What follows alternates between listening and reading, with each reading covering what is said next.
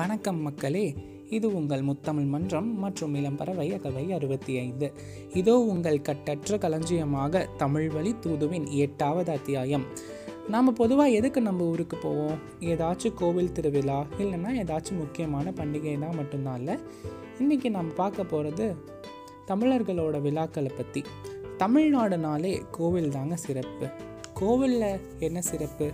திருவிழா தான்.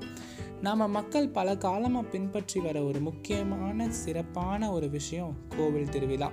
நம்ம தமிழ்நாட்டில் எக்கச்சக்கமான கோவில் இருக்குது மல்லிகை மனம் கவிழ மீனாட்சி புன்னகையில் கார்மேகங்கள் சூழ மாறி பொழிய கண்ணகியின் வெப்பம் தனிய உயிர் போடு வைகை சலசலக்க சொற்கள் தோல்வியுற்று தலைவணங்க கூடல் மாநகர் சிலிர்த்தது எழில் கொஞ்சம் பூஞ்சோலையாக. நம்ம மதுரை மீனாட்சி அம்மன் கோவில். அதை சொல்லும்போதே எவ்வளோ அழகு.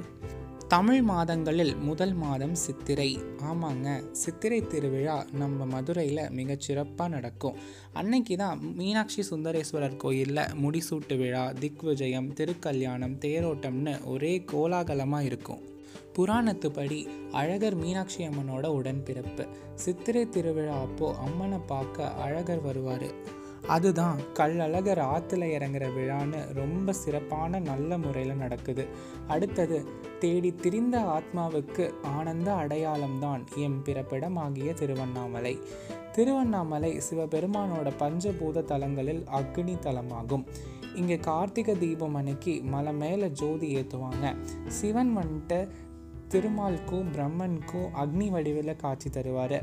அந்த தீபம் குறைஞ்சது பதினஞ்சு நாளைக்கு எரியும். ஏகன் அநேகனாகி அநேகன் ஏகனாகுதல் அப்படிங்கிற தத்துவம் மிக பொருத்தமான ஒன்று இதுக்கு. அடுத்தது காப்பிக்கும் அவங்க தான் கலாச்சாரத்துக்கும் அவங்க தான் ஆமாங்க நம்ம கும்பகோணம். மாசி மகம். தமிழ்நாட்டில் பன்னிரண்டு ஆண்டுகளுக்கு ஒரு முறை இந்த மாசி மகம் மிக கோலாகலமாக நடக்கும். அன்னைக்கு யமுனை சரஸ்வதி கோதாவரி நர்மதா சிந்து போன்ற பன்னிரண்டு நதிகள் வந்துட்டு நம்ம மக்கள் கழுவிய பாவச் சுமைகளை அகற்றி புனிதம் பெறும் அப்படிங்கிறது வழக்கம். அடுத்தது தமிழ் கடவுள் முருகனோட ஆறு படை வீடுகளில் ஒன்று திருச்செந்தூர். இங்கே வந்துட்டு கந்த சஷ்டி ரொம்ப சிறப்பான ஒரு விழாவாக கொண்டாடப்படுது. முதல் ஆறு நாட்கள் சஷ்டி விரதம் அப்புறம் சூரசம்ஹாரம்லாம் நடக்கும். ஏழாவது நாளில் திருக்கல்யாணம் நடக்கும். கடலோரம் நின்றுட்டு முருகன் சூரசம்ஹாரம் செய்யும் காட்சியை காண கண்கள் இரண்டும் காத்து கிடக்கும். அடுத்தது வேளாங்கண்ணி திருவிழா. இந்த திருவிழா மத நல்லிணக்கத்துக்கு அடையாளமாக நடக்கும். இது வந்துட்டு ஒரு ஆன்மீக சுற்றுலா தலமாகவும் திகழ்கிறது. அடுத்தது ரமலான். ரமலான் இஸ்லாமிய நாட்காட்டின் ஒன்பதாவது மாதத்தில் நடக்கும். இந்த நோன்பு அப்போது காலையில் இருந்து சூரியன் மறையிற வரைக்கும் சாப்பிடாம இருப்பாங்க. அதை அவங்க நாற்பத்தி எட்டு நாளுக்கு கடைப்பிடிப்பாங்க அடுத்தது பொங்கல்.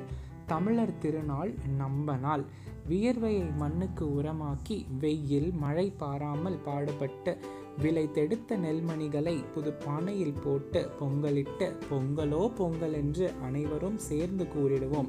மிகச் சிறப்பான ஒரு பண்டிகைங்க பொங்கல். அடுத்தது தீபாவளி.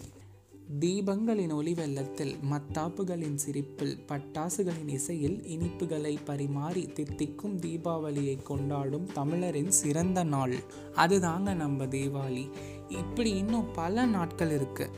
பிறந்து சிறந்த மொழிகளில் சிறந்தே பிறந்த மொழி என் தமிழ் மொழி.